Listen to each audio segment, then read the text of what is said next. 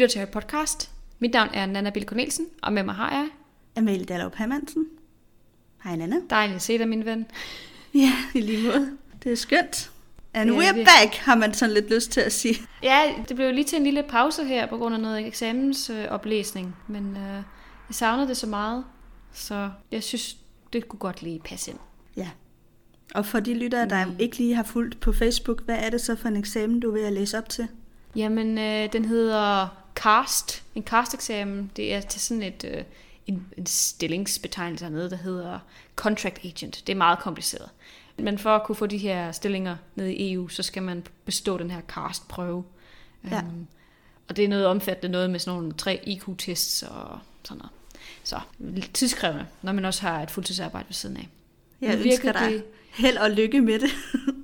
Tak, tak, tak, tak. Det, jeg for, skal nok få brug for det, men øhm, jeg har lige udskudt den måned, så jeg synes, det gav god mening lige at tage et, et afsnit her podcast. Ja, kom lidt videre i bogen, og jeg har faktisk også savnet det utrolig meget. ja, det har jeg også. Jeg har fået helt Harry Potter-abstinenser. Samme her. Ja, og jeg tænker faktisk lige, at øh, i anledning af, nu snakker vi lige om den cast, det er jo noget, du har skrevet ind i vores øh, Facebook-gruppe. Og øh, til de lyttere, der før i tiden har fulgt os på Facebook-siden Harry Podcast, Facebook har stadig ikke åbnet den, og jeg har på fornemmelsen, at det har lange udsigter, før de åbner den op, hvis de Yes. overhovedet gør det. Så jeg vil anbefale alle, der gerne vil følge med i øh, det, vi skriver ud, at gå ind i den gruppe på Facebook, der hedder Harry Podcast-læsegruppen. Fordi der skriver vi ud, både når der er nye afsnit, men også hvis, lad os sige, nu havde du skrevet her, at der var lidt forsinkelse på det næste afsnit, fordi du havde travlt med at skulle læse op til den eksamen og sådan noget. Så man kan så lidt nemmere Lige følge med præcis. i, hvad der egentlig er, der foregår. Yes. Og så er der jo mange søde lyttere, der deler alt muligt med hinanden også derinde, så jeg synes faktisk, det er et ret fedt fællesskab at være en del af. 100 procent. Det er et virkelig dejligt lille sted, en, en god lille community. Så vi er glade for, for, at det ligesom også kan leve på Facebook stadigvæk, nu når siden er væk. Og som du også siger, vi aner ikke, om den nogensinde kommer tilbage. Så lad være med at gå og vente på, at den på et tidspunkt dukker op igen. Ja, vi har klaget, og ja. nu ligger den bolden, kan man sige, hos Facebook. Men jeg tror, vi er langt nede i deres Ja. prioriteringsliste. Det tror jeg også. Det tror jeg også. Og vi ved ikke, hvorfor det er, de har valgt at blokere den. Men øh, skal vi ikke gå i gang med dagens afsnit? Jo, lad os det.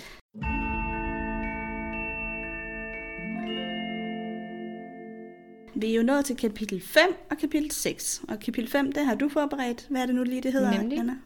Phoenix-ordnen. Nå, det var til at huske. Kapitel 6, det har jeg forberedt noter til, og det hedder Slægten Blacks erhverdige aner. Yes. En titel, jeg synes var sådan lidt mundkluder at sige højt, faktisk.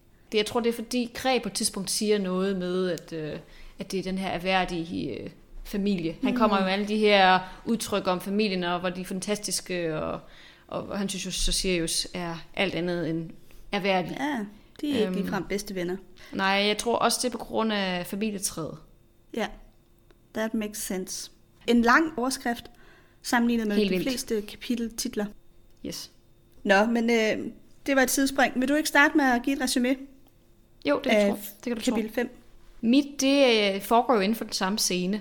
Det oplever vi tit, at så er der nogen, der, der foregår inden for ganske få minutter eller timer, og så er der nogen, der strækker sig over måske en halv måned eller den hel måned. Alt efter, hvor vi lige er henne øh, på året. Men Harry han er jo lige ankommet til Grumsted Plads, og har været op og snakket med øh, Ron og Hermione. I kan nok godt huske fra sidste kapitel, at det her portræt af den her dame begynder bare at skrige ned i gangen igen. Og der, det er så dernede, hvor han møder Sirius, der ligesom stopper hans mor, afslører han så ret hurtigt fra at ligesom, skabe mere ravage, fordi det er hans families hus, vi befinder os i. Så Harry, han får lige snakket lidt med ham igen. Det er jo lang tid siden, han har set ham face to face. Og så spiser de middag, ham, øh, Ron og Hermione, med hele orden, sådan set dem, der opholder sig i huset på det her tidspunkt. Og får så også til sidst på aftenen nogle flere informationer ud af Sirius, især omkring ordens arbejde og hvad Voldemort egentlig går og laver. Det er sådan essensen af mit øh, kapitel. Mm, det er rigtigt. Og kapitel 6 fortsætter så med, at de skal i seng efter den her aften. Og de øh, ligger lidt og snakker videre om noget af det, de har fået at vide. De er egentlig ikke så overrasket over det, Sirius har fortalt. Og de falder i søvn. Og så de følgende dage spreder det her kapitel sig så over. Der øh, er de i gang med at rydde op og gøre rent i Blacks hus med Molly i spidsen, må man sige. Mm-hmm. Og vi møder Kræ, der er husalf i huset, og som du siger, går og mumler og er sur på især Sirius, men også de andre, der er i huset. Der er helt klart nogle skældsord, der kommer ud mellem sidebenene, og han prøver at redde, hvad reddes kan fra de der udsmidningsbunker. Og Fred og George, finder vi ud af, er fortsat i gang med at udvikle på deres nye virksomhedsidé. Vi hørte kort om det i slutningen af bog 4, hvor Harry donerede den her store præmie, han vandt fra verdensmesterskaberne. Nej, hvad hedder det? Trekampspokalen. Ja. Han vandt, jeg mener, det var 1000 gallioner, som han har øh, doneret som indskud til deres iværksætterdrøm. Og vi finder ud af sådan lidt mere om, hvad deres koncept går ud på i det her kapitel. De øh, vil blandt andet prøve at lave nogle øh, slik-typer, som kan gøre, at man bliver syg og går ud fra timen, og så kan man spise af noget andet, og så er man rask igen. Og ja, det er sådan en spøg og skæmt butik, får vi at vide nu. Lige præcis. Og vi, vi får også at vide, at de nejler nogle af de her gamle relikvier fra Sirius' mors hus. Ja. Fordi de har ja. alle mulige giftige, underlige, gamle ting, som man måske kan destillere og putte ind i nogle af de her Ja, også de her øh, doxier, som er sådan nogle små væsener, de skal, det er sådan lidt et skadedyr, et magisk skadedyr. Ja. Øh, det er ligesom ja. møl eller sådan noget, øh, som gemmer mm. sig i gardinerne. Og de er jo bare giftige, men ikke så giftige, man dør af det. Men dem Præcis. stjæler de også nogle af. Så de har ligesom sådan en fed indgangsparti her til produkter, de måske ellers skulle i den der skumle gade hen. Hvad så en tusmørkegyde for øh, at få fat i. Det er ikke noget, man lige vil kunne købe i, øh, i diagonalstræde i hvert fald. Nej, nej, her er det gratis, ikke det eneste, det er bare, at øh, Molly må ikke opdage det. Ja, præcis. Og øh, så får Harry et øh, dybere indblik i familien Blacks stamtræ og Sirius' opvækst. Så det yes. var det kapitel. Altså det er nogle gode kapitler, hvor vi får gået lidt mere i dybden, både med ordenen, men også med Sirius. Og øh, altså, det her hus på Grumsted Plads virker jo uendeligt fascinerende. Ja, det gør det. Der er mange små ting, man kunne hive fat i. Helt sikkert rigtig meget øh, altså, guf at hente, tror jeg, også i de her arvestykker, og hvad det er, de har liggende af forbandede ting og sager rundt omkring. Fordi det er det 100% fyldt med. Jeg tror ja. også, det der stamtræ, det var tilbage fra middelalderen, midten af middelalderen eller sådan noget, ikke? Jo, det går meget langt tilbage. Ja, så der er virkelig masser at gå for hente der. Helt bestemt.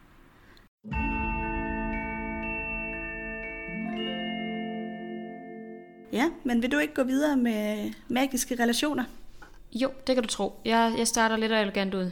Harry, som I ved, han er jo altså godt mokket stadigvæk over den behandling, han har fået hele sommeren. Han er skidesur over, at Dumbledore ikke har fortalt ham noget, over at han ikke har fået nogen information fra nogen som helst. Og det ja. leder jo igen alt sammen tilbage til Dumbledore, fordi Dumbledore har sagt til dem, I skal ikke fortælle Harry noget. Hvad han ikke ved, har han ikke ondt af. Det har lidt været sådan tilgangen. Det er bedre, at han ikke går og skal fyldes med alt muligt. Og der er også den risiko for, at det han får at vide, det kan blive opsnappet af nogle andre. Så der er mange elementer af det her. Han er blevet holdt fuldstændig uden for en hel måned, så han er stadigvæk tosset over det her. Og han bliver jo så ikke mindre tosset af, at Ron og Hermione de har været altså, i huset. Og han føler, de har nok fået mere information, end han selv har. Hvilket jo sådan set også er korrekt. Fordi de ved jo godt, at hvad phoenix er. Ja, men så meget ved de så heller ikke. Nej, det er korrekt. De kender ligesom omridset af den her organisation, men de kender ikke detaljerne, eller hvad deres planer, eller noget som helst. De bliver ikke inviteret ind i den her sværgelse, eller hvad Nej. man skal kalde det. Så han er vred over at være blevet holdt udenfor, og møder så Sirius, der er vred over at blive lukket ind. Sådan ja. fordi Sirius, altså, han det skal jo så også lige siges, at en af grundene til, at Dumbledore også holder ham ude, det er jo fordi, at Dumbledore er begyndt at få en fornemmelse af, at der måske er en forbindelse mellem Harry og Voldemort. Ja, det er helt rigtigt, det får vi at vide meget senere i bogen, fordi ja. Harry bliver ved med at være vred på Dumbledore. Hele den her bog sådan set, indtil at Dumbledore forklarer ham, hvad det er, hvordan det hænger sammen. Yes. Og vi får jo faktisk også, jeg tror i dit, i dit kapitel, får vi jo faktisk også et, et lille tegn på den her forbindelse mellem Harry og Voldemort, nemlig at han drømmer om de her gange. Ja, det gør han. Så det er jo rigtigt nok. Mm. Det er helt reelt, at, at Dumbledore frygter det her, og det passer jo også. Ja. Men Sirius han er vred, fordi han er indelukket. Han er blevet isoleret i det her hus, som jo er hans mors hus, som han har overdraget til orden som en form for hovedkvarter. Og han siger meget bittert til Harry, at det er ligesom det eneste, han er god for. Det er det, han kan bruges til. Det er ligesom at være ejeren af det her hovedkvarter. Og så skal han sådan set bare holde sig væk, eller gemme sig op i et eller andet kvistværelse, fordi han kan ligesom ikke få lov til at komme ud og være med i den her action, hvis man kan sige det sådan. Han er meget, uta- eller ikke utaknemmelig, det vil jeg ikke kalde det, for jeg synes, jeg kan godt forstå ham. Men han er meget ked af den rolle, han har fået i den ja. her modstandsgruppe. Som en, der Han- ikke rigtig kan bidrage med noget, faktisk. Nemlig, og det bliver så heller ikke bedre af, at Snape han åbenbart går og stikker lidt til ham til de her møder og siger, Nå, hvordan går det med rengøring? Og nogen af os er ude og risikerer vores liv og levnet, og så sidder du bare herhjemme og kukkelurer. Altså, mere indirekte sagt, ikke? Jo. Men, men det, det er han Jeg tror faktisk, det er meget direkte det, der bliver sagt. det kan godt være. Vi, vi får kun sådan par, parafraseret fra, fra Sirius, hvad der bliver sagt, men jeg tror, du har ret. Ja. Øh, så han er tosset over det her, og det er jo også, han har jo ikke i de sidste 13-15 år haft et levende øjeblik, hvor han ikke har været stresset, eller op at køre, eller udsat for fare. Han har været i Askeban i mange år, og så derefter har han sådan set været på flugt. Og har levet, øhm, du ved, skulle gemme sig for ministeriet, og skulle gemme sig for alle mulige forskellige mennesker, og må ikke blive set af nogen. Så han har hele tiden været på flugt, og det er faktisk første gang, siden han blev fængslet, at han egentlig bare kan sådan chill. Og jeg tror ikke, han er i stand til, ja, at føle sig tilpas i den situation på nogen måde. Fordi han er på en eller anden måde blevet lidt skadet af at være på flugt hele tiden, tror jeg. Mm. Og samtidig tror jeg, er han helt... Er, ikke, er der ikke... Øh, altså, det, det har han i hvert fald nok, nok ikke hjulpet, tror jeg. Nej. Så tænker jeg også, der er selvfølgelig også hans stumdristighed. Han har altid været sådan en, der godt kunne lide ballade. Han har altid været sådan en, der godt kunne lide at være lidt i kampens hede. Og så blive udelukket for det. Det kan han slet ikke håndtere. Så han er meget sur over det. Ja. Og Harry er det på samme måde. Han kan heller ikke lide at blive udelukket. Han har jo også en god grund til at synes, at han skal være en del af det her, være i midten af det, fordi det handler jo om ham. Det er jo ham, Voldemort vil være fattig, det er ham, Voldemort plejer ligesom at kredse sig om. Alle de andre er bare lidt ligegyldige, hvis man kan sige det sådan, udover Dumbledore sådan set. Så man forstår også godt, hvorfor han bliver frustreret i den her situation. Det er jo ham, der er ja, den vigtigste brik sådan set i det her skakspil nærmest. Jeg synes, det er ret pudsigt, fordi at Sirius han siger faktisk også direkte til Harry, han er jaloux på ham over, han har haft det her dementorangreb. Han er sådan, nå, det kunne jeg altså godt have brugt. Du er godt nok heldig, var. Her har gået hjemme og gloet, og så har du været ude og få dig noget, noget fare og noget action. Ja. Det siger meget godt, hvor desperat han er for, at der skal ske noget i hans liv. ja, ja, han vil hellere udsættes for livsfare, end han vil gå og kede sig. Det, ja. det er virkelig, altså, det er så slemt. Det er så Jeg slemt. tror, han har. mange af dem, er der har været i corona-isolation, måske godt kan relatere lidt til det. Det er en god pointe. Og han, han forklarer det også lidt mere i dit kapitel, tror jeg, hvor han siger, jamen jeg har aldrig ønsket mig at skulle tilbage til det her hus. Mm. Jeg har hadet at være her. Det er det Ja. værste sted i verden for mig. Og så bliver han tvunget til at opholde sig der en hel måned, uden at kunne komme ud. Ja. Altså, jeg sad og tænkte over, at det lyder også meget retraumatiserende. Fordi han har jo ikke gode minder fra det hus, og så skulle være låst inde i det. Harry, han forestiller sig også, åh, hvad nu hvis, altså, eller sætter sig ligesom ind i situationen, hvis nu han blev voksen, var kommet væk, havde fået sit eget liv, og så skulle tilbage og bo i et familien Dursleys hus. Altså, det ville være vildt ubehageligt.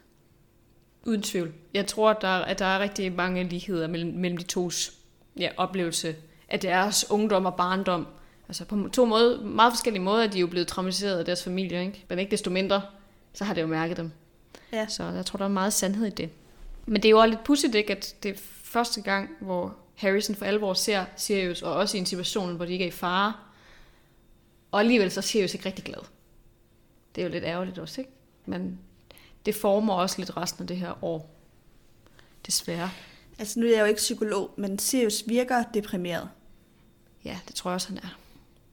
Ja. Det tror jeg, han er meget mærket af Azkaban, og jeg tror heller ikke rigtigt, at han kan holde ud at sidde alene med sine egne tanker, Nej. Efter det, han Og man, udsat det for. kan man jo godt forstå. Det jo mærkeligt, at han ikke får noget hjælp, efter han er kommet. Altså, han har siddet inde i Azkaban og har været isoleret i 12 år med dementorer, som har trukket alt livsglæde ud af ham. Og nu skal han ud og prøve at fungere som et normalt menneske igen. Det er da klart, at han har nogle udfordringer. Ja. Man kunne jo ønske eller håbe, at Dumbledore prøver at lave lidt noget terapisession med ham, men jeg tror bare ikke, det er en prioritet midt i den her krig, desværre. Nej, nej, det tror jeg heller ikke. Men nu har Dumbledore heller aldrig været så ops på folks psykiske velbefindende. Nej, det er en rigtig god point, du kommer med der. Men det er Molly så heller ikke. Hun er overhovedet ikke forstået. Altså hun brisser hele tiden og ser jo sig efter ham og bliver ved med at fortælle ham alt det, han gør forkert nærmest. Altså Molly er faktisk sådan lidt øh, strid, synes jeg, i forhold til... Hun, altså der er ikke rigtig nogen, der anerkender, hvad, hvad Sirius har været ude for. Nej, de siger altså lidt, tag en tudkiks, og så nyd, at du kan chill. Ja, Sådan lidt. og Altså, så bare for- s- siger de, at øh, han ikke kan finde ud af, at Harry og James ikke er den samme. Altså, de lægger lidt ord i munden på ham, som om, at han behandler Harry nøjagtigt, som han vil behandle James. Og det, det kan godt det være, at han de. gør det lidt, men altså, jeg synes faktisk ikke, han gør det. Jeg synes, han taler til Harry som et voksent menneske, og det er, Harry er måske ikke så voksen på det her tidspunkt. Men omvendt har Harry jo også brug for at få svar på nogle ting. Som, Det har han. det er mere hårdt for Harry at være i uvidenhed, end det er bare at få at vide, hvad fanden der foregår. 100 procent. Og det er der, hvor alle de andre voksne, de totalt misforstår hans behov. Ja, ja. De, de forstår slet ikke, hvor meget han bekymrer sig, og hvor meget tankerne kører i hovedet på ham, når han ikke ved noget. Det er meget værre for ham. Du er fuldstændig ret. Det er meget værre. Og jeg tror, det er sådan lidt en misforstået voksenholdning, at, at man vil skåne børn for ting. Altså nu tænker jeg også bare rigtigt. lidt mere bredt. Nu, nu er det her meget, noget, meget voldsomt krig og sådan noget, men man hører jo også om det i familier, hvor øh, forældrene måske skal skilles eller noget, og så prøver man at skåne børn og lyve og lade som om alt er godt. Og så en eller anden dag, så slår hammeren, fordi så går de fra hinanden eller noget. Altså, jeg tror på, at det er bedre for børn, måske ikke at få den rå sandhed, men i hvert fald noget, der er mere sandt, end en eller anden falsk facade på. Fordi børn kan jo godt fornemme, at der er noget galt. Det er nemlig det der er problemet, at det er meget få mennesker, der er gode til at fake, du ved, lykkelighed eller perfekt status quo, ikke? Man kan godt mærke, når der er noget galt. Du kan godt mærke, når nogen er vrede på dig, eller når, når der er dårlig stemning. Så, uanset hvor gode folk de er til at få det til at virke, som om, at der ikke er noget galt. Altså, Ja. det kan man sgu godt. Så det er nemlig rigtigt, det er helt misforstået. Og jeg tænker, vi egentlig bare skal gå ind i det her skænderi, fordi det har jeg også skrevet lidt ned om. Det, Ja, er- lad os gøre det, det. det. siger jo som Molly, der kommer op og skændes under, øhm, under maden. Fordi Sirius, han siger til Harry, øh, Nå, jeg havde egentlig regnet med, at du ville sige noget om Voldemort. Hvorfor har du ikke i talsat det, eller stillet nogle spørgsmål om det? Det overrasker mig. Jeg troede, du var sådan lidt mere... Altså, at det var ligesom det, det handlede om for dig. Jeg tror også på en eller anden måde, han, han fremstillede lidt, som om han er lidt skuffet over ham. At han ikke Ja, bare... han ikke bare har spurgt løs, efter han kom ind i huset. Lige præcis. Ja. Det, det vil jeg så sige, det er jo så et argument lidt for, at han tænker lidt på ham som James. Ja, At han er sådan, okay, Marker, se at komme i gang. Det er ligesom det her, det handler om. Og det, det starter så den her kæmpe diskussion, fordi Molly synes overhovedet ikke, at Harry han skal vide noget. Hendes politik er ligesom med alle børnene, alle dem, der går på Hogwarts, de skal holdes uden for det her. Nu bor de jo så i huset, så det er lidt svært. Der havde det måske været en prioritet så at have børnene i vindelhuset. Tænker jeg, hvis det vidderligt var noget, de ville undgå, så skulle de ikke have dem i samme hus. Men det må jo så være det, den lo- logistiske bedste situation, at have dem der, så de også kan få renset det her hjem. Fordi Molly, hun Ja. kan nok ikke sidde i vindelhuset. De har brug for nogen, der kan tage sig af det. Hvilket jo også er lidt, det ved jeg ikke, sexistisk, at det er husmoren, der skal gå og gøre huset rent. Men det, ja, det, det er ligesom noget hendes andet. opgave i det hus der. Og jeg har Det faktisk det, også svært ved at, at gennemskue, om hun har andre opgaver for ordenen, end at lave kaffe, mad og gøre rent. Det føler jeg ikke, nej. Fordi hun har jo ikke nogen rolle inde i ministeriet. Hun har ikke noget netværk, hvor hun kan gå og altså, lytte til, hvad folk går og visker om. Vi ved jo, hun er en habil øh, fighter. Hun er en god kriger, Ja, hun er en hun er god dygtig, duellant. Ja. ja men, men det er ligesom ikke der, hendes fokus er. Hun viser lidt omsorg for ordens medlemmer, tager sig af dem, når de kommer tilbage. Hun holder ligesom kommandocentralen lidt. Så på den måde, det er jo også vigtigt, at der er et sted, hvor folk kan komme hen, men det er jo, det er jo meget typisk. Men hun er jo housewife. Ja, altså man kan sige, at Arthur har et job i ministeriet, som han skal holde fast i, fordi det er en måde, at de kan få oplysning om, hvad der foregår. Og det Præcis. samme med flere af de andre øh, ordens medlemmer. Der har de jo en funktion i kraft af deres jobposition. Nemlig. hvor de kan få fat i info, som de kan bruge i ordenen. Og den position har Molly jo ikke, og det er jo ikke noget, hun eller de andre kan gøre for. Men altså, det er mærkeligt, at hun alligevel ikke bliver brugt til altså at opstøve nogle folk, eller øh, ligesom Hagrid, han skal over og snakke med kæmperne. På, mange, på samme måde kunne det jo godt være, mm. at Molly kunne bruges til at lave opsøgende arbejde, for eksempel. Helt sikkert altså igen, øh, hvis hun er housewife, hvis det er hendes primære funktion at være hjemmegående husmor, så kender hun nok også en masse andre hjemmegående husmødre. Som man Det kunne man snakke med. forestille sig. Ja. Så hvis man ville, så kunne man godt have brugt hende mere proaktivt i den her kamp, men det virker ikke til, hvad hendes funktion er det her. Men nok om lige specifikt, hvad hendes rolle er i det her. ja. Hendes agenda i hvert fald, at børnene de skal holdes udenfor. Alle dem, der mm. går på Hogwarts, de er ikke voksne nok til at kunne håndtere det, som orden laver. Og jeg synes faktisk, at det er reelt nok, fordi en ting er at vide noget, noget andet er at vide, hvordan man skal agere på det. Og det er det, Harry igen og igen viser os, at han er ikke i stand til at træffe de rigtige valg, når han får information. som så er oprivende, eller... Altså, han, han kan ikke tænke klart. Han kan ikke holde hovedet koldt, når der sker noget. Han farer altid direkte ind i problemerne, og det er jo det, der bliver Sirius' død i slutningen af den her bog. At han kan ikke finde ud af lige uh, step back og genoverveje situationen. Nej, han er ikke den, der tænker to gange, før han gør noget. Han, han gør det bare. Lige præcis. Det er jo så også nogle gange godt. Altså, han er jo også nogle gange i nogle krigspositioner med Voldemort, hvor at, at han skal tænke hurtigt. Altså, hvor det er godt nok, at han ikke står og overvejer en hel masse. Helt sikkert. I aktiv kamp, der bliver du jo nødt til at tænke hurtigt. Men når det er sådan noget spionarbejde her, altså en hemmelig ja. orden, som skal operere, uden der er nogen, der opdager det, og man får nogle oplysninger hister her, og det er jo virkelig viden, der er magt i den her situation. Det er Harry ikke så gearet til.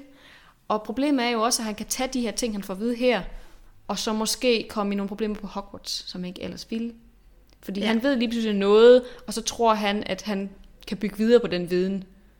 Og det er derfor, det begynder at blive farligt, fordi han har ikke træningen til at håndtere den her information, eller vide, hvornår han ikke skal gøre noget ved det.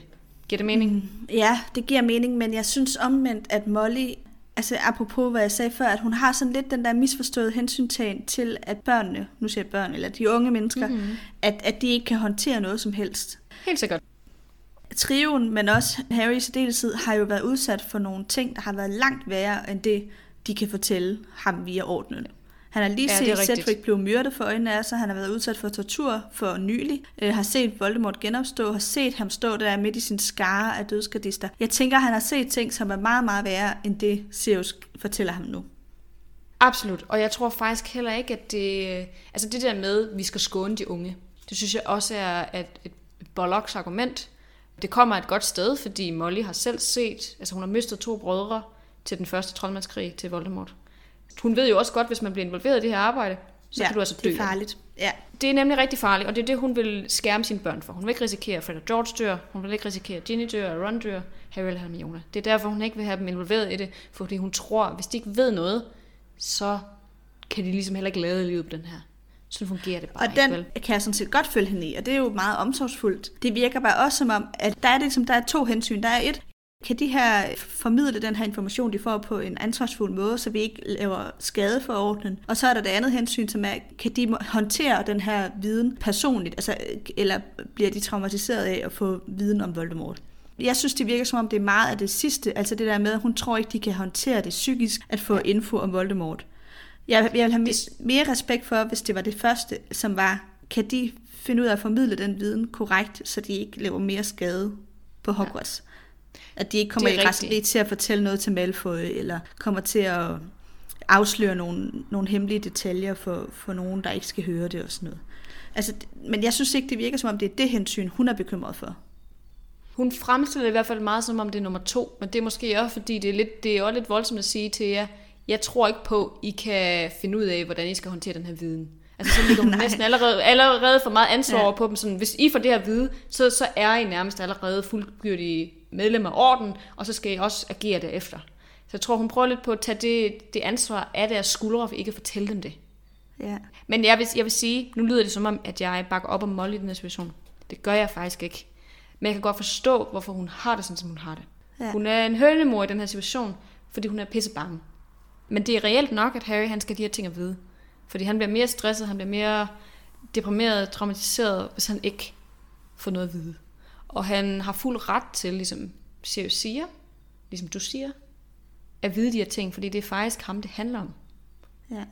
Altså, det kan godt være, at alle de andre, de er ordensmedlemmer, men det er ligesom Harrys liv, der står på spil. Så han skal jo vide, hvad det er, ja. han er op mod. Det jeg bare synes er ærgerligt, der ikke følger med den information, det er sådan en tilgengivelse af, jeg kan godt forstå, hvis det her det gør dig bange, hvis det er noget, du har brug for at drøfte med mig. Du må altid komme og spørge, hvis der er noget, vi skal tale om. Eller den her information bliver ikke efterfulgt af, hvis det her viden er voldsom, eller hvis du generelt går og bange på Voldemort, så er vi her altså. Jeg Ja. synes faktisk lidt, der kommer sådan en... Altså, han, jo, han kan tale med Sirius, men det virker jo ikke som om, at de andre er åbne over for, at han henvender sig, de andre voksne. Nej. Det tror jeg, du sådan set har ret i. Igen, det her emotionelle aspekt, og hvordan man kan håndtere sådan nogle ting her, det bliver der ikke taget hensyn til. Nej. Rigtigt. Desværre. Det er der egentlig meget sandhed i. Men det er et, et voldsomt skænderi. Altså, Ja. ja. det er et af de største skænderier, som der er i, hvad jeg lige husker i serien. Der er selvfølgelig også det store med Ron og Hermione og Harry i den syvende bog, men det her, det er faktisk virkelig intenst. Kommer virkelig op på toppes. Og jeg vil egentlig gerne læse en lille del op, som jeg synes var meget sådan følelsesladet. Mm. Og det er selvfølgelig Molly og, og Sirius, der skændes. Og hun har ligesom fundet ud af, at der er ikke nogen, der bakker op om hende, Molly. Så hun må ligesom overgive sig. Og det er Molly, der snakker nu. Men det, det fastholder jeg. Dumbledore må have sin grunde, når han siger, at Harry ikke må vide for meget. Og apropos, en, der har Harrys bedste interesse på sinde. Han er ikke din søn, sagde Sirius stille. Så godt som, sagde fru Weasley ildert. Hvem andre har han? Han har mig? Ja, sagde fru Weasley og strammede læberne. Men problemet er, at det har været temmelig vanskeligt for dig at passe ham, mens du var fanget i Askeban. Ikke sandt? Uff, den er også bare Ja. led og smid tilbage. Ja, du kunne jo ikke passe på ham, da du var i Azkaban. Nej. Altså, han var i fængsel. Det er det, men jeg vil sige, hun har jo også en pointe i, at Molly er faktisk den, der har passet mest på ham, Ja, siden han ja. kom ind i troldmandsverdenen. Og det overrasker mig faktisk også lidt, at de ikke har adopteret Harry. Det tror jeg, at øh, der er en meget simpel forklaring på, og det er jo den, at øh, han skal tilbage i huset hver sommer for at holde fast i den Ja. der øh, beskyttelse, som Lily har kastet. Det er en god pointe, men Ja, jeg hun tænker, dør. kunne man, ikke, kunne man ikke adoptere ham, og så stadigvæk sende ham tilbage? Altså sådan jo, i princippet. jo, jeg har også tænkt på, altså er det nødvendigt, at han skal være der en hel sommer? Kunne det ikke også være fint bare med et døgn måske, eller noget? Altså, Lige præcis. Lige præcis. De kunne godt, altså... Det er nok det der med, at han skal have familien Weasleys øh, hus og kalde som hjem. Så hvis han har et andet sted, som han tænker på som hjem, så ødelægges for den her besværgelse måske. Men det, det, jeg kommer til at tænke på det, der siger jo sagde det her med, at, øhm, at James' forældre nærmest adopterede ham, da han stak af hjemmefra. Det siger han i Ja. det kapitel. ja. Hvor jeg var sådan, ja, hvorfor? Hvorfor, hvorfor har familien Weasley egentlig ikke adopteret ham? Nu når Molly, hun nærmest ser sig selv som ja. hans mor, men, men du har ret, det er nok besværgelsen. Hun har nok fået at vide, Dumbledore, hun ikke kan. Og det vil også blive sådan lidt nasty, hvis Harry så bliver sådan halvbrødre, eller hvad man skal kalde det, til, til Weasley-børnene, og så bliver han gift med Ginny. Ja, men de er jo ikke, altså, de er jo ikke søskende. Nej, nej. På den måde er de jo ikke vokset op sammen som småbørn, men jeg kan godt se, hvad du mener, men I get it. Men det er de jo allerede lidt i princippet. På. Ja, altså relationsmæssigt virker det jo til, at fru Weasley i hvert fald især har taget ham ind under sine vinger. Det har Giver hun. ham også Hun julegaver. ser sig selv og- som... Præcis, hun Ja. ser sig selv som det tætteste på, på en mor, som han har. Hun føler jo nærmest, hun er mere en forælder for ham, end Sirius er. Det føler hun helt sikkert. Men tror du, Harry også opfanger hende som mere forældre end Sirius? Det er et godt spørgsmål. Altså det kommer an på, hvad man ser som forældre, ikke? Er forældre den, der, der siger nogle ting, som man ikke selv synes er særlig fede, men som måske har ens bedste interesser, altså i sinde? Fordi han synes, hun er for moragtig på den måde, at hun går og, og vil bestemme over ham, ikke? Så den del er der ligesom, hvor Sirius, han er lidt mere sådan en, ligesom sådan cool dad, eller cool mom, der sådan siger, du behøver ikke gå i skole, du behøver ikke gå tidlig i seng, du kan blive op hele natten og sådan noget. Altså, Sirius, han er den slags forælder, man gerne vil tage på bar med. Sådan en, ja. som der ikke har noget imod det, vel? Og det er fordi, han ikke rigtig øhm, altid har fornemmelsen for, hvad... At det måske ikke er det sjove, der er det rigtige altid. Giver det mening? Ja, han er mere øh, behovsdrevet, eller hvad man skal sige, Ja, lige Øhm. præcis. end Molly er. Men jeg tror faktisk, at hvis man spurgte Harry, med den alder, han har nu i bogen, så tror jeg, han vil sige, at Sirius er mere en far for ham, end Molly er en forælder eller en mor for ham.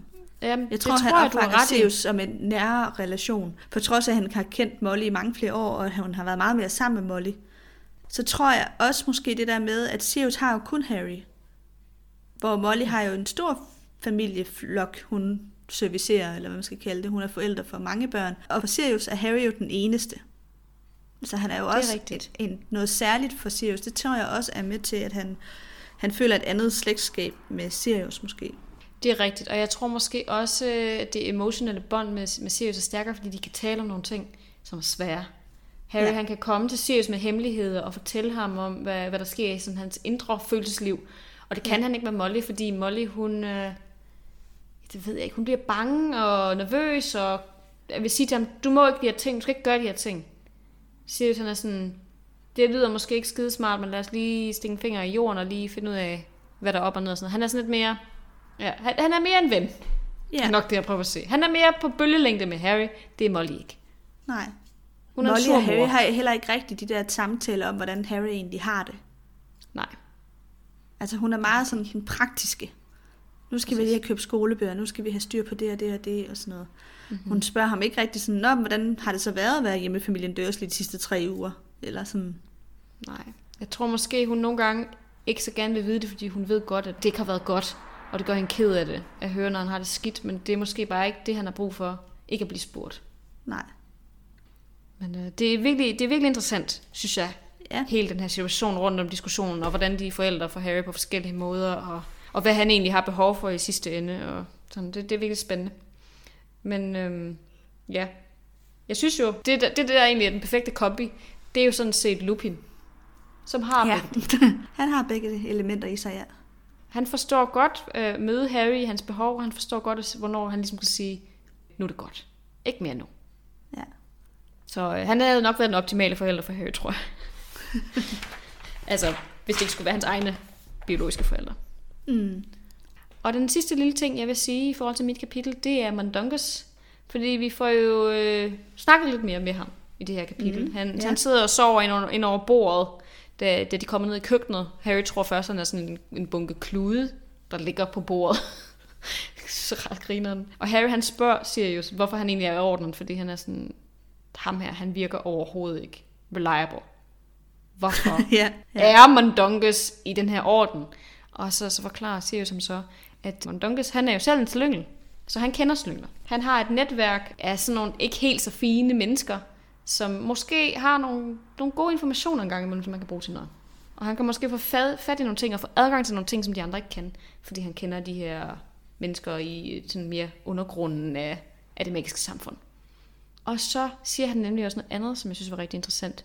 Nemlig, at Dumbledore på et tidspunkt har reddet ham ud af en knibe. Og han derfor er lojal over for Dumbledore.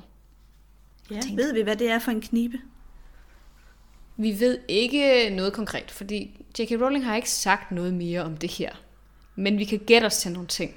Altså, vi ved jo, at han har været med i den første orden.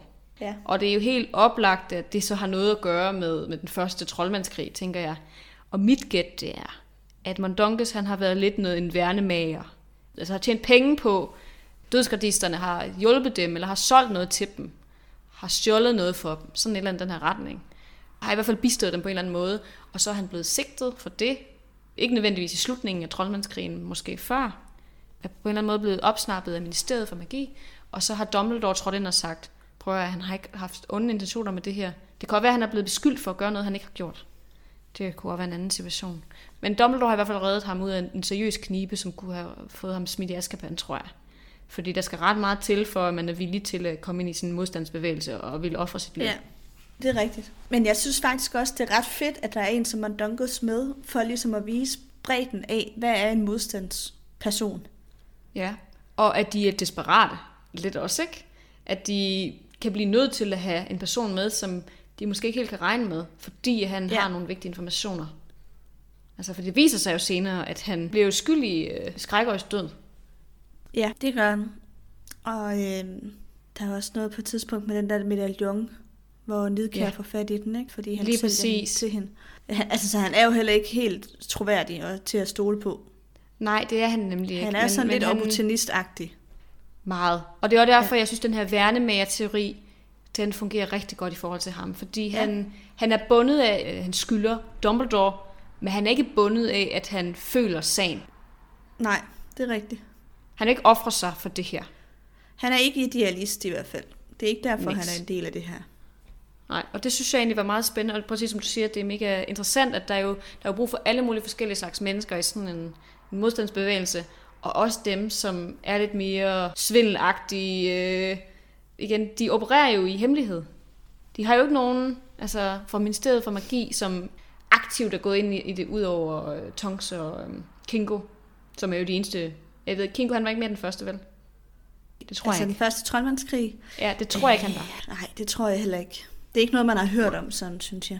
Nej, Skrækøje, han er jo. Måske han er har været været. Skrækøje har været været hele tiden, ikke? så det er ham, der Jo. har været de to andre. Men de har ikke nogen, der sådan åbent er gået med. Ministeriet for Magi støtter ikke op om, om ordenen den her gang. Det gjorde de i første troldmandskrig. Ja. men ikke den her gang. Så de opererer 100% uafhængigt af alle andre, og skal helst ikke altså have noget opmærksomhed på sig. Så derfor er det godt at have alle mulige forskellige mennesker, som kan komme i alle mulige forskellige lag. Ja. Men det var sådan set det, jeg havde at sige til mm. magiske relationer. Ja.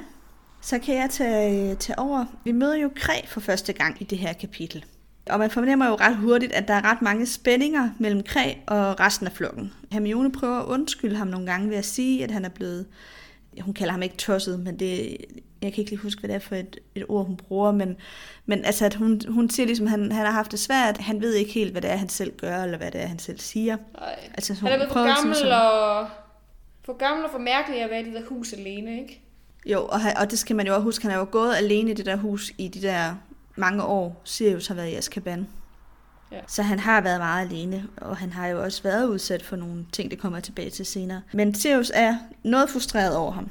Og det er de andre jo sådan set også. De tør bare ikke at sætte ham fri, fordi de er bange for, at han så vil gå over og sladre til Voldemort siden. Han har jo Præcis. relationer til både Narcissa og Bellatrix, og de er bange for, at, at han øh, simpelthen tager over og fortæller dem alt, hvad han ved. Og han har jo opsnappet ret meget info i kraft af, at han er i huset hele tiden. Lige præcis, og, og det er jo, altså, Narcissa og Bellatrix er jo de eneste levende slægtninge, som han vil tage hen til. De øh, Ja. har jo på en eller anden måde også ret til huset, når Sirius ikke, eller det, det finder vi ud af senere, at, at Bellatrix ikke arver det, men de er jo alligevel ret tæt knyttet. Ja, de er jo født blæk. Ikke, ja, så ja. Kræ vil ikke have noget imod at tage over og, og sladre til dem i hvert fald. Det, jeg tror også, han truer lidt med det. Gør han ikke det? Jamen, han gør det jo i hvert fald på et tidspunkt. Der er scener i bogen, hvor Sirius siger til Kræ, smut ud af huset, eller smut ud af køkkenet, eller et eller andet. Og det vælger Kræ at tolke som, så kan jeg tage lige, hvor jeg hen jeg vil.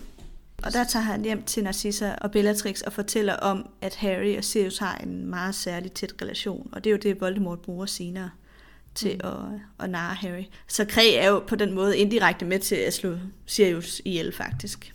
Ja, det, Øhm, det er han. Ja, men øh, bare lige for at få stamtid på plads, så er Bellatrix og Narcissa, de er søskende, og er også søstre til Andromeda, der er Tonks' mor, Nymphadora Tonks. Og Andromeda gifter sig med Ted Tonks, det er derfor, hun kommer til at hedde Tonks til efternavn. Og øh, Bellatrix gifter sig med Lestrange, og Narcissa med Malfoy. Yes. Og derfor kender vi dem med de navne i dag. Men de er født Black. Så får Harry og Sirius jo også talt en del om uh, Sirius' opvækst. Jeg vil egentlig ikke gå så meget ind i det, for vi har allerede snakket ret meget om det i det live show, vi havde i Viborg. Så det synes jeg, man skal gå ind og lytte eller genlytte, hvis man øh, vil høre om det. Men jeg synes noget af det, der er ret interessant i noget af det, Sirius fortæller til Harry, de har jo den der lange snak foran stamtræet. Det er, at han og familien har en, altså hvad deres opfattelse af er af, hvordan Regulus er død. Familien, de tror, at han er blevet myrdet af Voldemort eller en af Voldemorts håndlangere. Jeg vil lige prøve at læse op, hvad det er, øh, Sirius siger. Eller det starter så her med, at Harry han spørger. Blev han dræbt af en afråd, spurgte Harry forsigtigt. Nej da, sagde Sirius. Nej, han blev myrdet af Voldemort. Eller rettere, efter Voldemorts ordre sandsynligvis. Jeg tvivler på, at Regulus var betydningsfuld nok til at blive dræbt af Voldemort selv. Ifølge det, jeg opsnappede efter hans død, blev han grebet af panik, da han var endegyldigt involveret i organisationen og fik ordre, som han vil tilbage fra at udføre. Han forsøgte at bakke ud, men man indleverer ikke bare sådan sin opsigelse til Voldemort. Hos ham er man dødens tjener for livet. Frokost, lød fru Weasley stemme. Nå, det var, det var så sjovt. Oh my øhm, god. Nej, men familien Black har jo så fået den opfattelse, at Regulus har fået en ordre, som han ikke er villig til at udføre for Voldemort, og derfor er blevet myrdet af Voldemorts, på Voldemorts ordre. Og det er jo slet ikke det, der sker i virkeligheden. Og det når Sirius faktisk aldrig at finde ud af, hvad der ægte skete med hans bror. Det er jo lidt, synes jeg faktisk er lidt sørgeligt. Ja, det er det, fordi han ser lidt sin, sin bror som sådan et trist tilfælde, sådan en ung, dum mand, som ikke rigtig forstod, hvad han gik ind til, og så, så, så døde på grund af det, ikke? Han, han, ser ham i hvert fald ikke som, altså ikke en helt decideret, men, men at han, han, han gør jo virkelig noget sit for at stands Voldemort også, ikke? Og det jo. opdager han, ikke? At han faktisk er på samme side som Sirius i sidste ende. Præcis. Det synes jeg er lidt Det er ærgerligt, trist. at, de ikke, øh, Det er også. at han aldrig når at opdage, eller finde ud af, hvad der virkelig skete med hans bror. Ja. Det, det går op for mig nu, når du sidder og forklarer hele den her situation, at, at det lyder jo meget, i hvert fald det, som familien Black tror, som det, der lidt sker for, øh, for Draco.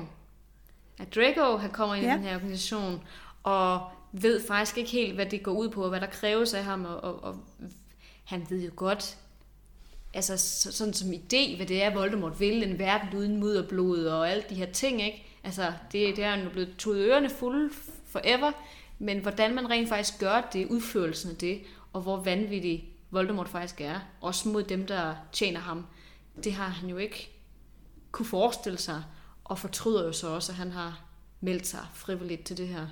Ja, men det er rigtigt. Der er helt klart nogle paralleller i den fortælling, de har om Regulus, og den, der så faktisk sker i virkeligheden med, med Malfoy. Ja.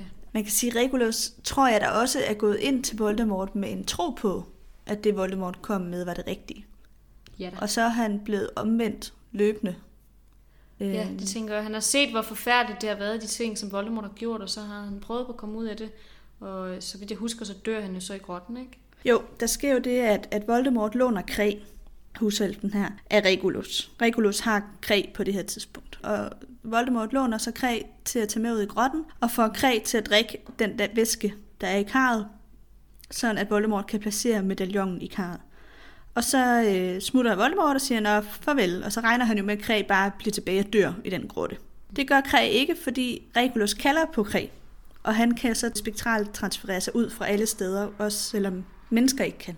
Og Kræ kan derfor komme hjem til Regulus og fortælle sig, hvad Voldemort har gjort. Og det udnytter Regulus så til, at de jo så tager ud i grotten, ham og Kræ, hvor han selv, altså Regulus selv, drikker den der væske og så får ombyttet Voldemorts medaljon med en falsk medaljon. Og så mm. giver han Kræ ordren om at, at ødelægge den der Voldemort-medaljon. Og Regulus bliver tilbage og dør. Det er jo på en eller anden måde ret vildt, ikke? at Kræ, han på den måde ved de her ting, og egentlig har arbejdet mod Voldemort. Men samtidig så ja. hans frue, Sirius' mor, har jo så også altså, fyldt hans hoved med alle de her ting, og hendes portræt har også gjort det i 10 år, og, og han er jo meget modstander af ordenen og det, de laver, og bakker op om Voldemort, og i og over mørkets her, ikke? men han har samtidig arbejdet aktivt imod ham. Det synes jeg er ret interessant, at han ikke selv ja, kan forbinde de to ja. ting. Det er som om, at det er to forskellige. Altså, der er ligesom ideologien, og så er der manden. Og for Gregulus er det to meget forskellige ting. Han kobler dem ikke helt. Altså, jeg Nej. tror faktisk, han støtter op om ideologien, som han er blevet opfostret med gennem mange generationer i Black-familien. Men han er ikke nødvendigvis fan af Voldemort. Nej, i hvert fald i den situation, ikke, der, der handler det om, at han får en, en besked fra sin herre, som han elsker. Og han, altså Regulus er vigtig for Krig. Ja. Han har ikke samme relation til Regulus, som han har til, til Sirius. Han, han elsker Regulus, og han gør hvad han, alt, hvad han kan for Regulus. Så når Regulus siger til ham, det her, det skal du gøre, så gør han det. Ja.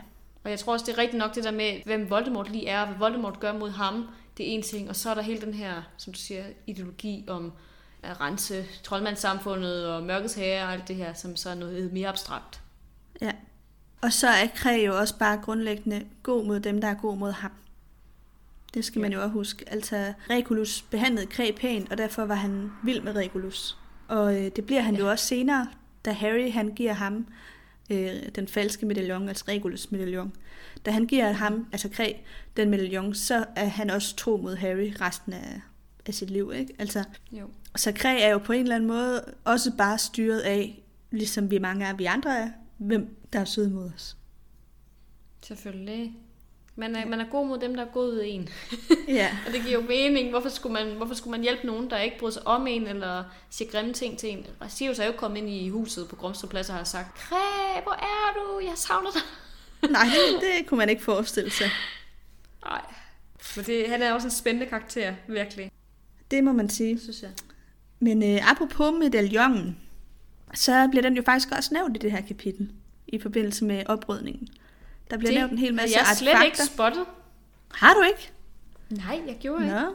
Nej, jeg kan lige læse det op, så det er på side 130 i min bog. De nævner, det er sådan i fling her, alle de ting, som de øh, rydder ud. Der var en spilledåse, som spillede en melodi, der klingede en smule ildvarslende, når man trak den op, og mens den spillede, begyndte de alle at føle sig som mærkeligt svage og søvnige, indtil Dini havde åndsnærværelse nok til at smække låget i. Der var en svær medaljon, som ingen af dem kunne åbne, et antal mm. elgamle sejl, og endelig i en stød æske lå der en Merlins orden af første grad. Ahaha. Så den bliver bare lige nævnt ind i sådan en bisætning. Wow. Tricky. Tricky, tricky, J.K. Rowling. Mm. Det var smart tænkt. Men det Så den ligger i det skab hele tiden, og så nubber kredden så her. inden den bliver smidt ud. Ja. Det hører vi så ikke noget om. Vi hører bare, at Kræ generelt går og prøver at tage de ting tilbage, som de vil smide ud. Nemlig. Spændende. Ej, hvor godt. Et lille easter egg, det havde jeg slet ikke lige øh, opdaget selv. Nej, okay. Nej, men øh, det sidste, jeg vil nævne, inden vi går til fri leg, det er, at øh, så er Fred og George jo blevet ægte iværksættere. Vi har talt om, at de Ja. går og skaffer sig alle de her øh, giftige øh, remedier. Dog siger. Doxier blandt andet, som de øh, laver eksperimenter med. Og jeg vil bare sige, jeg synes nu, jeg, jeg ser ret meget løven Tule for eksempel. Altså, jeg er jo vild med iværksætteri. Jeg synes, det er skønt at se, hvordan at nogen får en god idé. Og jeg synes på en eller anden måde, at det er jo også meget fint, den der måde, hvor Harry han jo så er deres investor. og så starter de den her virksomhed op fra bunden. Og det, man kan jo virkelig se, hvor meget kreativitet og innovation det kræver. Så det var bare meget fint, synes jeg lige, at få det med i det her kapitel. De er pisse sjove, og de er virkelig gode til at se muligheder, og så er sådan, åh oh, gud, det der kunne vi måske bruge, det der kunne vi måske bruge. Jeg tænker så, at alle de, de ting, de nejler fra det her hus, er pissefarlige. Så jeg håber, Ja. de har et godt øh, laboratorie, hvor de lige kan teste, om de her ting faktisk kan gøre reelt skade. For jeg tror, at Øh. nogle af de der ting er ret dødelige. Det øh, tror jeg, du har ret i, og jeg vil så også sige, øh, de fortæller jo, at forsøgspersonerne er dem selv. Ja. Så de tester jo bare ting, som måske ikke var så smart. Lige præcis. Altså jeg tænker, den der for eksempel, den der øh, spilledåse, hvor de alle sammen bliver trætte, må ikke, den ville have dræbt dem alle sammen, hvis de falder rigtig i søvn. Det har jeg på fornemmelsen, eller sove i tusind år, eller sådan et eller andet retning. Altså jeg tror, de skal være meget varsomme med, hvad det er, de laver, og have nogle seriøse afklaringsbesværgelser, eller hvad, hvad man skal sige, der ligesom kan, kan, ligesom, de kan finde ud af, hvad fanden er det egentlig, de har med at gøre. Hvad egentlig de står med. Men øh, det tror jeg ikke, de har. Jeg tror, de Nej. er heldige. Det tror jeg også. Men der er det jo også godt, de er to, så den anden kan jo Ja. Komme ind og redde den anden, hvis det er, der Det er helt rigtigt. sker et eller andet. Yes, det var det, jeg havde. Perfekt. Så lad os hoppe videre til fri leg.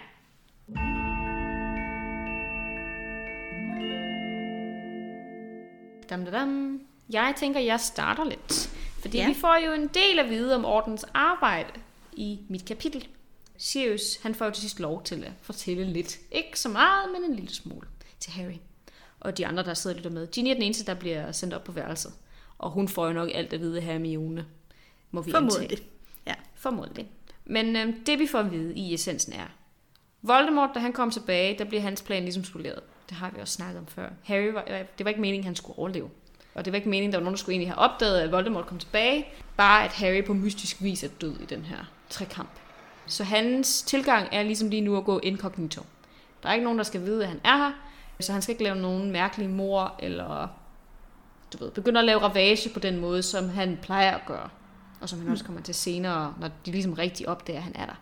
Han skal ligesom være undercover, indtil han er stærk nok til at kunne overtage troldmandssamfundet. Og han har to objectives. Det første er, at han vil genopbygge sin hær, og det andet det er, at han skal have fat i et særligt våben i gåsøjne. Vi ved ikke helt, om det er et våben. Sirius kan ikke rigtig sige, hvad det er, men han, han ender med at bruge ordet våben. Tror du, Sirius ved, hvad det er? Eller er det bare, at han ikke kan sige, hvad Nej, det er? nej, det tror jeg faktisk ikke, han gør. Dumbledore ved godt, hvad det er. Men jeg tror ikke, han har fortalt de andre, at det handler om en profeti. Nej. Jeg tror, han har sagt til dem, at det er et våben, eller det er et eller andet, som vil gøre Voldemort bedre den her gang, eller hjælpe ham på en Ja. anden måde. ja. Så jeg, jeg tror sådan set ikke, han har så meget mere viden om det her. Han ved i hvert fald ikke, hvis han ved, der er en profeti, hvad den indeholder. Fordi det er jo kun Dumbledore og øh, Snape, der har hørt noget af den, ikke? Og, og det er sådan set det. Ja, det er jo sådan set kun? Dumbledore, der kender den fulde længde af profetien. Ja, fordi Trelawney, hun kan ikke huske noget af det. Det er helt væk for hende. Så Snape har hørt en lille smule, han har hørt slutningen, og Dumbledore har hørt det hele, og det er de eneste mennesker, der har hørt noget. Ja.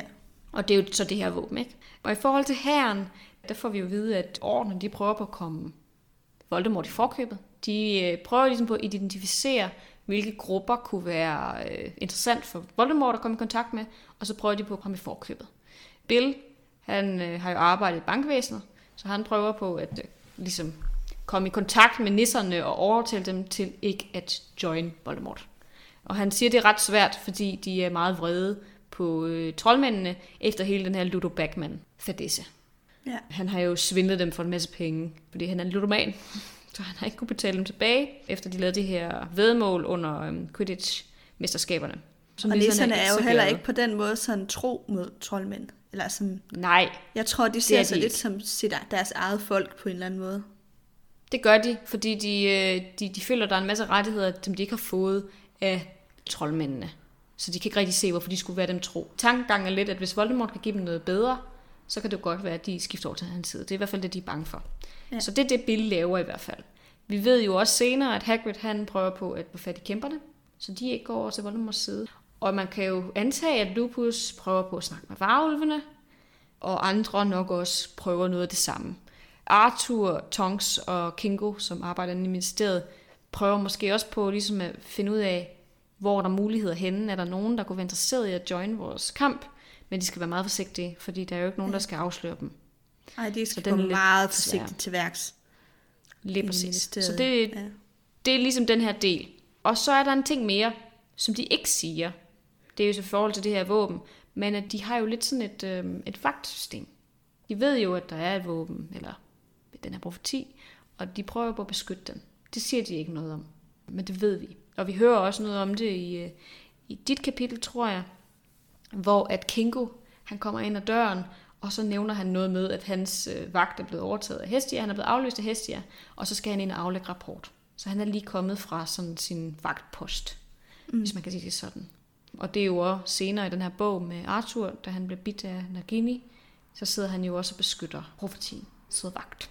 Og det siger jeg, fordi at i mit kapitel, der ser Harry nogle papirer, der ligger på bordet, hvor han kan se en plan over en bygning. Det må vi jo antage af gangene ind i det her mysteriedepartement, Ja. som går op til den her profetisal. Ja. Det synes jeg bare var meget interessant. Og så vil jeg gerne sige en lille ting i forhold til navnet, som gik op for mig, da jeg sad og læste. Og det kan godt være, at alle andre tænker, at det var totalt obvious, fordi jeg har tænkt, Fønixorden, det er jo fordi, at Dumbledore han har en Fønix. Oplagt, ikke? Altså, Mm. det er meget relateret til Dumbledore, det er Dumbledore, der har lavet den. Altså, Fønixorden. Men, Fuld Fønix er jo kendetegnet ved, at den genopstår. Og Fønixorden genopstår jo. Det er jo anden gang, den kommer tilbage, ikke? Det er rigtigt. Så der er jo et eller andet med, at Dumbledore har forudset. der. Ja. Jamen, det, det er der nemlig ikke. Dumbledore han har forudset, da de navngav over den første gang, at der måske var behov for, at den kom tilbage. det kan også være, at det er lidt langt ud, men det er i hvert fald ikke helt tilfældigt, at det er Fønixordenen og ikke Hippogriffordenen. Altså, lad mig sige sådan. Nej, det er rigtigt nok. Øh, Jeg hørte det et sted, bare at uh, J.K. Rowling på et tidspunkt havde overvejet at kalde altså Dumbledores armé og ja. Phoenixorden omvendt. Altså, Lige præcis. Jeg tror, jeg nævnte det i sidste episode måske. nå okay, så er det jo dig, jeg Jeg føler, jeg føler, jeg har, jeg har haft sagt det for ikke så Ja. lang tid siden.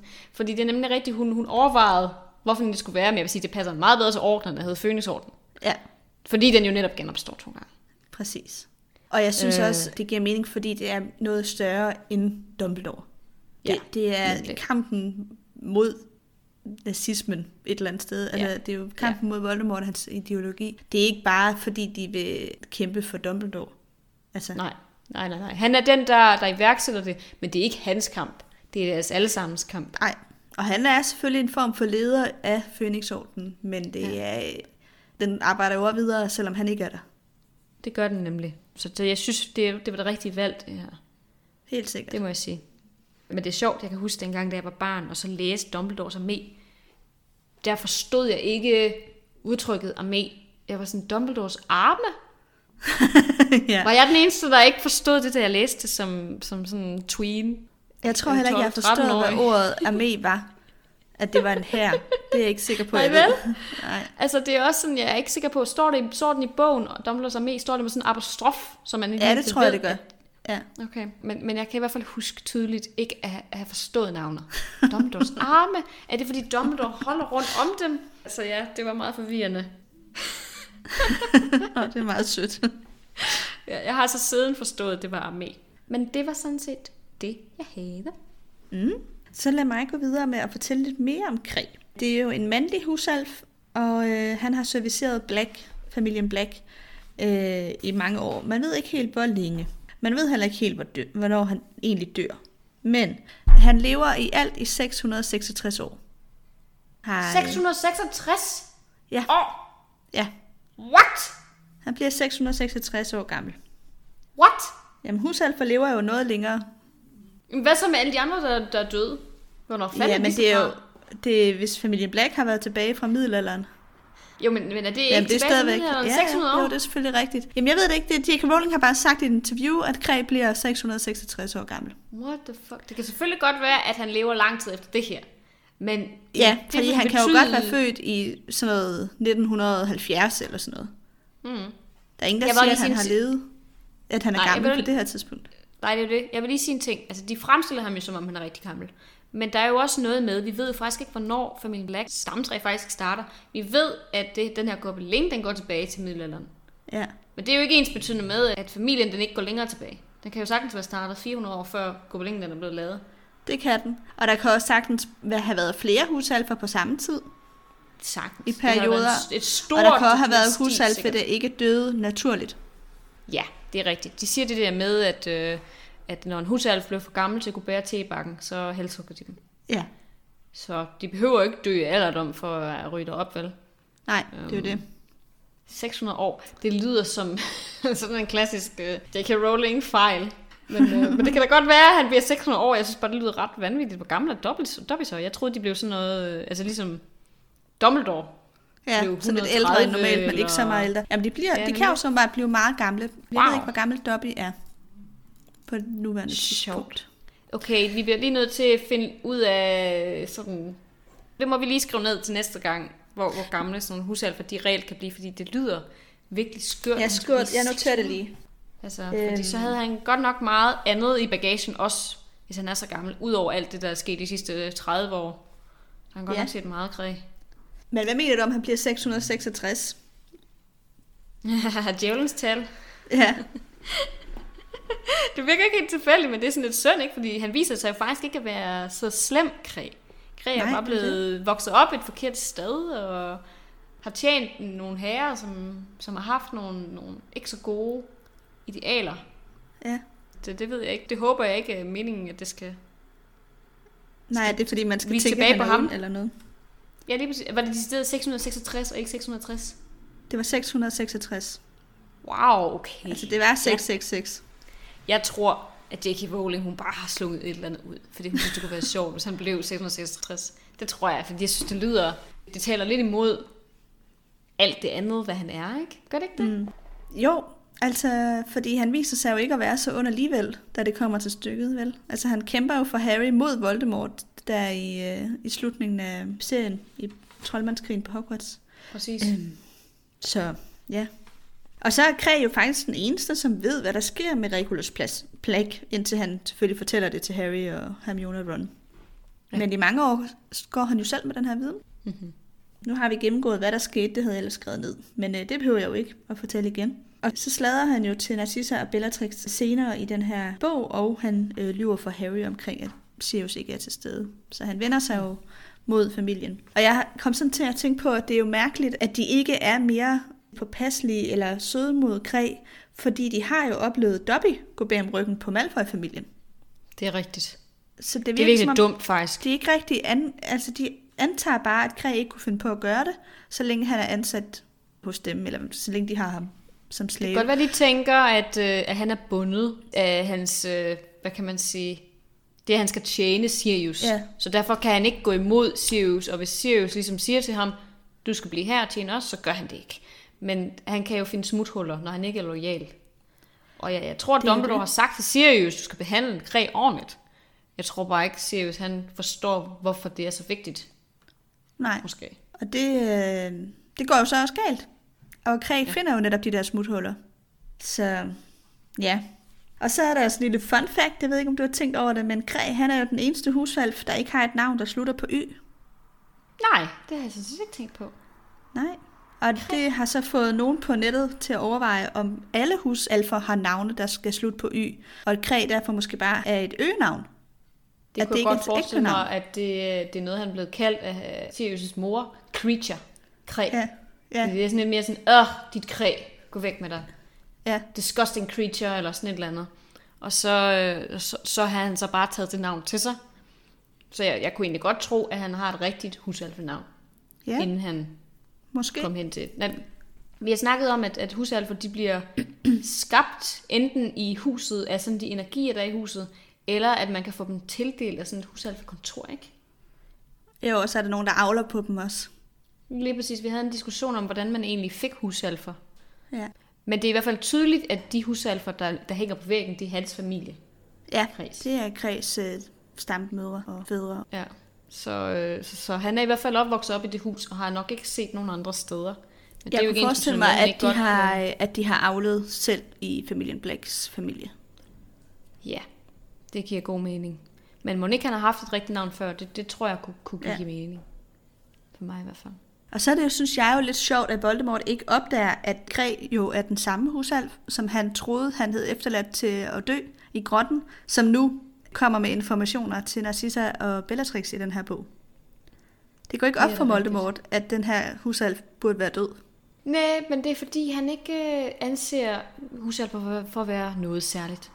Ja, Det, Det- det tror jeg. At han er bare det- sådan... De er ikke værd for mig at lægge mærke til. Og så misser det er han sådan nogle bare øh, dumt, fordi det, vi- altså, hvis han havde tænkt lidt over det, så ville han nok være taget ud i grotten for ligesom at tjekke.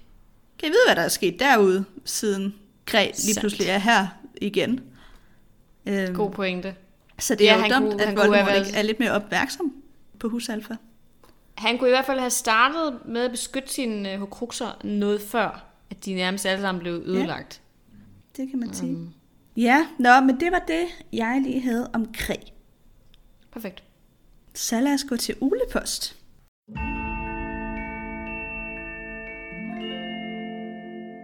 Og jeg vil lige øh, læse op. Det første spørgsmål her, det kommer fra en, der hedder Frederikke, som har skrevet til os. I film nummer 1 sidder Voldemort bag på en af lærernes hoved. Han siger, at hans plan blev ødelagt, fordi Snape opdagede ham. Men hvorfor tror I så, at Voldemort vælger at stole på Snape hen i de senere bøger og film? Og det ved vi jo faktisk godt, hvorfor Voldemort gør. Og det er, som, i hvert fald sådan, som jeg husker det, at så ser Snape jo faktisk aldrig Voldemort. Og han kan derfor sige til Voldemort senere, at han troede, at det faktisk bare var Quirrell, der prøvede at få fat i de vise sten til sig selv. Ja, det er At rigtigt. han- Quirrell, han altså han- afslører ikke baghovedet Voldemort for ham. Nej. Og derfor kan Snape jo komme afsted med den løgnehistorie, at Nå, jamen, hvor skulle jeg vide fra, at det var rigtigt? Jeg troede bare, at Quirrell var egoistisk og ville have stenen til sig selv. Jeg troede ikke på, at han ville hjælpe dig. Nemlig. Så han lyver for Voldemort, med andre ord. Og det, det, er, det er der, hvor han er god til øh, legimansi og oklomansi, at han er i stand til øh, at lyve, uden at man kan trænge ind og faktisk se hans tanker. Ja, Det kan da også være, at han kan skabe sådan en falsk sandhed i sit sind, som Voldemort kan se, i stedet for den rigtige sandhed. Han kan lave sådan en lag, det... det kunne man godt forestille sig, ja. eller Inception eller sådan noget. Ja. Maybe. ja. Men øh, tænker du ikke, det er bare er svaret her? Jo, Ja. det tænker jeg. Så har Enya skrevet i Harry Potter 4, hvordan kan Hagrid så vide det med dragerne? Hvilken kilde kan have fortalt ham det? Jeg tænker, det kan være Dumbledore, men jeg vil gerne høre jeres mening. Altså fortalte ham om, øh, at, at der kommer drager til, til trekampen. Ja. Altså, Hagrid han inviterer jo Harry og Madame Maxim med ud i skoven for at se de her drager. Øh, Ja, og derfor er ved han jo, at de er der. Jeg tænker, at siden han jo er den, der tager sig af alle magiske væsener omkring Hogwarts, er det helt oplagt, at de bliver nødt til at involvere ham i det her. Også det, at han elsker drager. Ja. Så jeg, jeg, jeg tænker, han er blevet involveret i starten, da de ligesom finder ud af, at der skal være drager på skolens område. Det skal vi have Hagrid involveret i, fordi han har noget viden. Og igen, han, han er den, der, der håndterer de her dele, Ja. hvis man kan sige sådan. Jamen, jeg, tror, jeg er helt enig. Altså, og, om det lige er Dumbledore, der fortalte det, eller om det er Charlie Weasley, eller om det er en af de der ministeriefolk, der skal stå for noget af det. Altså, det kan være Barty Færm, for eksempel. Det ved jeg ikke, men jeg tænker også, at han er blevet involveret, altså helt legitimt, fordi han kan hjælpe med at fodre dem og pleje og passe dem og sådan noget. I kraft af hans arbejde, altså ligesom han håndterer øh, Bobatons fire heste, de der store bevingede ja. Pegasus, Pegasus'er, så tager han sig også det her. Altså, Ja, det, det, det, det jeg falder også. simpelthen under, ind under hans pligter. Det tror jeg. Ja, enig. Yes.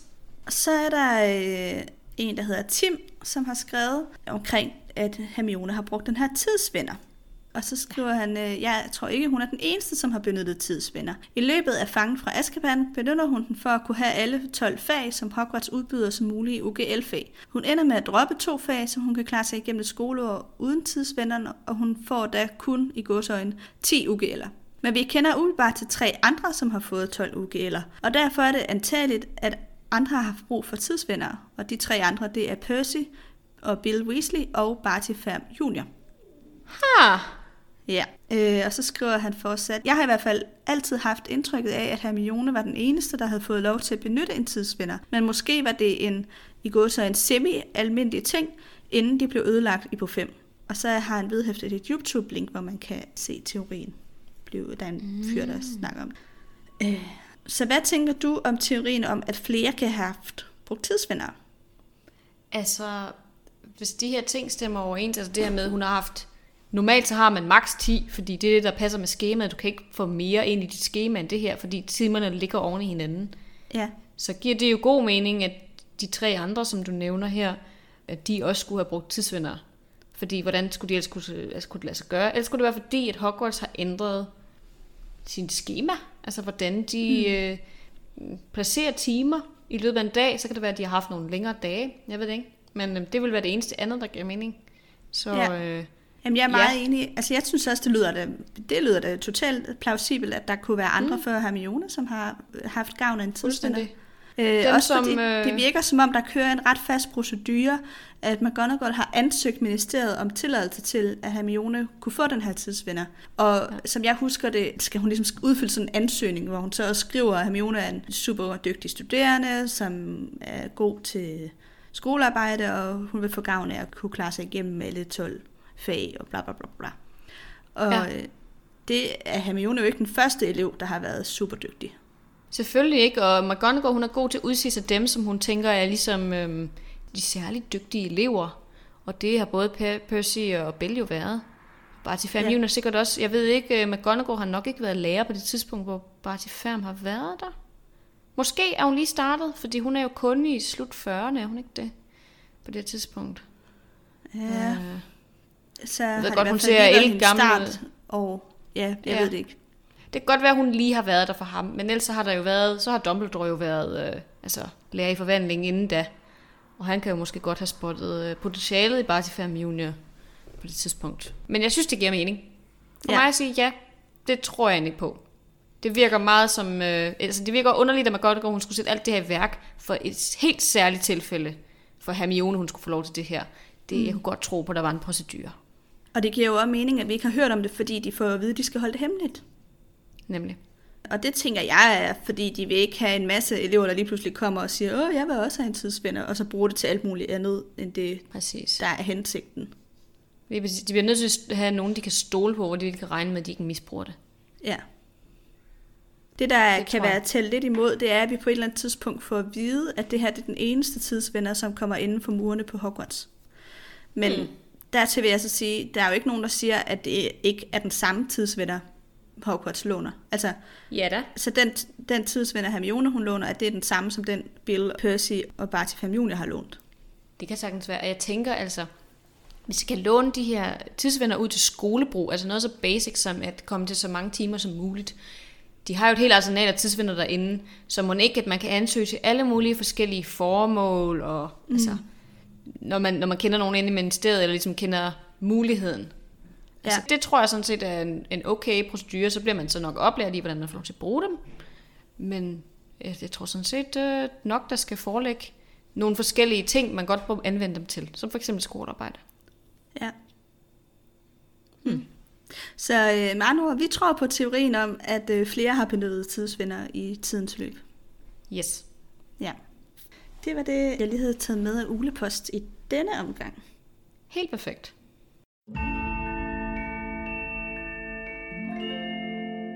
Og nu kan jeg ikke huske, om vi har citatet til sidst, eller vores anbefaling til sidst. Jeg tænker, vi tager vores anbefaling først, og så citat. Godt. Vil du starte, eller skal jeg? Jeg kan godt starte. Jeg øh, elsker fantasy. Det er jo ikke nogen overraskelse for nogen af dem, der lytter. What? Øh, shocking. Jeg elsker, elsker fantasy. Og jeg blev for lang tid siden anbefalet at se The Witcher på Netflix af en god veninde. som sagde, den var rigtig god. Øh, hun, hun sagde til mig, at øh, der var en masse tidshop og sådan noget, så det kunne måske godt være lidt forvirrende. Men ting er med, med den her The Witcher, at den er baseret på et computerspil. Og de første fem minutter, jeg har siddet og set af serien, der, der stod jeg bare fuldstændig af. Fordi det er noget med... Øh, en, Witcher, det er sådan en, der går og dræber monstre, sådan set. Og så kommer der sådan et stort monster op af sådan en skovsø, og dræber et dårdyr, og nærmest øh, lige vil slå ham her, Witcheren ihjel. Og sådan, det her, det ligner et eller andet animeret, taget livet computerspil, det gider jeg simpelthen ikke se. Det ligner, ligner det værste lort. Det var virkelig min tilgang, så jeg så de der første fem minutter, og så var sådan, at jeg gider ikke se det her. Det virker virkelig ikke godt. Og for så ikke så lang tid siden, der gav jeg en så et nyt skud. Og så har jeg bare et den råt. Okay. Så jeg vil sige, at den første episode er ikke særlig god. Og når man så kommer over den, så er alt andet mega godt. Og jeg, Så man skal lige give sig selv tid til at komme over episode 1, ja, eller hvad? Ja, jeg var i hvert fald, jeg stod i hvert fald af på den en eller anden grund. Jeg ved ikke, der var et eller andet med animation eller med monstret, hvor jeg var sådan, det er alt for meget, det her, det er alt for meget action. Det kan jeg slet ikke. Jeg har ikke noget imod øh, sådan hyperviolence, det gør mig ikke noget. Jeg synes bare, det virkede dårligt. Okay. Altså det, det var, jeg var bare sådan, det her det virker bare mega dårligt lavet. Det gider jeg ikke se. Og jeg åd begge sæsoner, der er kun to lige nu på Netflix. Altså åd dem råt, og jeg har fået haft abstinenser, så jeg er begyndt at læse bogserien. Okay, fedt. Ja. Så mm. øhm, det vil jeg sige, det er en ret god anbefaling. Ja. Min magiske anbefaling, det er øh, et øh, afsnit af den podcast, der hedder Genstart. Det er en DR nyhedspodcast, og der har de lavet et afsnit om Harry Potter. Og det hedder Safe Space Hogwarts. Nærmere betegnet går de faktisk øh, meget ind i hele den her misære, der har været med J.K. Rowling, hvor hun har udtalt sig meget transfobisk. Øh, men de går også generelt ind i nogle af de dilemmaer, eller ikke dilemmaer, men temaer, som vi to har snakket om meget med feminisme og fatshaming og sådan noget. Øh, og behandler det. Og jeg synes faktisk, at det bliver gjort på en rigtig fed måde. Det er ikke bare headline-overskrifter, som andre kan finde på at lave. Det er sådan noget, hvor de dykker ordentligt ned i det, og hvad skal man sige, kommer omkring hele den debat på en rigtig fin måde, synes jeg faktisk. Så det afsnit Ej, vil jeg spændende. anbefale. Det er sådan noget mellem 20 og 25 minutter eller sådan noget. Øh, Genstart laver alle ugens hverdage sådan et nyhedsindslag om en nyhed, og så går de i dybden med det. Og det her, det er så det ene afsnit, altså den, der er så en dag, hvor det her er temaet. Og øh, det her afsnit, det blev sendt den 24. januar i år, altså i 2022. Ja, så det var min anbefaling. Det lyder mega spændende. Det, det tror jeg så også, jeg skal høre. Ja, det kan anbefales. Fordi som du siger, det er noget det, vi virkelig har været meget inde i, og vi er jo også blevet kontaktet af journalister, der har spurgt, om vi ikke ville gå mere ind i den her sag, og vi vil især også diskutere det her med J.K. Rowling, der øh, mente, der var nogle transaktivister, der ligesom outede hendes adresse på internettet og sådan noget. Og at de Ja. ligesom opfordrede folk til at komme og demonstrere ud foran hendes hus og gøre det utrygt. Og der var vi sådan, nej, den der diskussion skal vi overhovedet ikke ud i, eller noget som helst, fordi jeg kan allerede se overskrifterne for mig. Og det er ikke Podcastværter støtter op om vold eller et eller andet. ja, vold Ja. mod kvinder. Og det er sådan, at den diskussion er bare ikke øh, noget, der, der er særlig godt at have i en tabloid avis, hvor at man får plukket nogle quotes ud i hist og pist. Um, Nej, jeg så synes, det- altså vi har jo snakket om, om sagen nogle gange, og, øh, og der er jo ingen som helst tvivl om, at vi er meget imod J.K. Rowlings udtalelser i forhold til det her. Og det synes jeg egentlig, vi har nuanceret rigtig fint i podcasten. Jeg har ikke brug for mm. at skal sige noget om det til en eller anden avis, som bare har sådan noget clickbait-overskrift, og hvor det bliver gjort mega unuanceret. Og, øh, altså, det er ikke for at sige noget ondt om den type aviser, men vi har fået en del henvendelser omkring det, kan jeg vel godt Ja. afsløre. Ma- mange faktisk. Ja, og lige den type journalistik har vi jo valgt at holde os lidt ude af. Så må folk høre podcasten, hvis de vil høre, hvad vi jeg, jeg, vil, det. jeg vil sige, ting er, nu, nu er jeg jo selv uddannet journalist, og har også arbejdet inde på DR, så mange af jer nok godt husker. Og selv i almindelige gode nyhedsmedier, kan man risikere at blive fremstillet på en måde, som man ikke havde forestillet sig, da man stillede op til et interview. Præmissen for et interview er ikke altid der, hvor det ender. Og i sådan en situation her, der ligger det fuldstændig op til en shitstorm. Så det Ja. vil ikke være noget, der vil gavne os på nogen som helst måde at deltage i. Nej, så skal det være i sådan et koncept som genstart, hvor jeg også faktisk synes, det bliver behandlet rigtig, rigtig fint, Mhm. mm-hmm. og øh, hvor de går i dybden med det, hvor det ikke bare bliver en overskrift, men hvor de Nemlig. går, dykker ned i det og kigger på, hvad er det egentlig, der er sket? Hvad er det grundene bag til, at folk reagerer, som de gør, og sådan noget. Og den type journalistik vil jeg gerne bidrage til. Helt sikkert. Ja.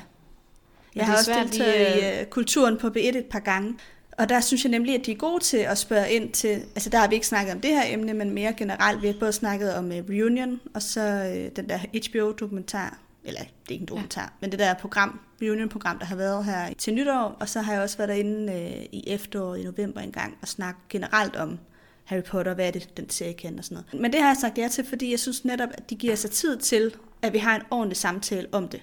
Hvor det ikke mm-hmm. bare bliver sådan noget, sig lige, hvor forarvet du er over et eller andet hurtigt, eller sådan. Nej, det er jo også, hvis man giver det en halv time eller en time, så kan man jo også dykke meget mere ned i dybden, end hvis man får fem hurtige spørgsmål. Hmm. Og hermed et indblik i nogle af de overvejelser, vi gør os, når vi får, øh, nogle gange får henvendelser fra, fra forskellige journalister, fordi vi jo selvfølgelig gerne vil støtte op om transpersoners rettigheder, og hele den dagsorden øh, ligger os jo meget på sinde, og generelt andre minoritetsgrupper, som vi jo støtter op om. Men samtidig vil vi jo heller ikke blive fanget i et eller andet clickbait mareridt, hvor vi kommer til at se ud som om, at vi synes noget, vi ikke gør, eller at det bliver framet på en måde, så, som ikke var det, vi mente, eller hvor der er nogle nuancer bag, som så ikke kommer med. Yes. Så det er sådan en svær øh, afvejning nogle gange. Helt sikkert, helt sikkert. Men lad os øh, runde den af og hoppe øh, videre til citat, fordi at vi, er, vi er kommet godt omkring i dag, må jeg sige. Mm, det må så, sige. Øh, lad os lade den ligge der.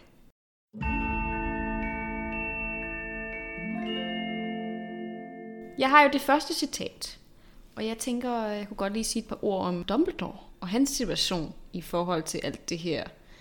Ja, Voldemort kommer tilbage, og hvordan fortæller man det? Så. Men ingen af jer udbreder nyheden om, at Voldemort er tilbage, begyndte Harry. Hvem sagde, at ingen af os udbreder nyheden, sagde Sirius. Hvorfor tror du, at Dumbledore har så store problemer? Hvad mener du? spurgte Harry. De prøver på at undergrave hans anseelse, sagde Lupus. Så du ikke på fritiden i sidste uge? De skrev, at han blev nedstemt som kandidat til formandskabet for den internationale sammenslutning af troldmænd med den begrundelse, at han er blevet for gammel og svag. Men det er løgn. Han blev udelukkende nedstemt af ministeriets troldmænd, efter han havde holdt en tale, hvor han advarede om Voldemorts tilbagekomst. De afsatte ham som øverste heksemester i højmagiratet. Det er troldmændenes højeste ret. Og de overvejer endda at tage Merlins orden af første grad fra ham.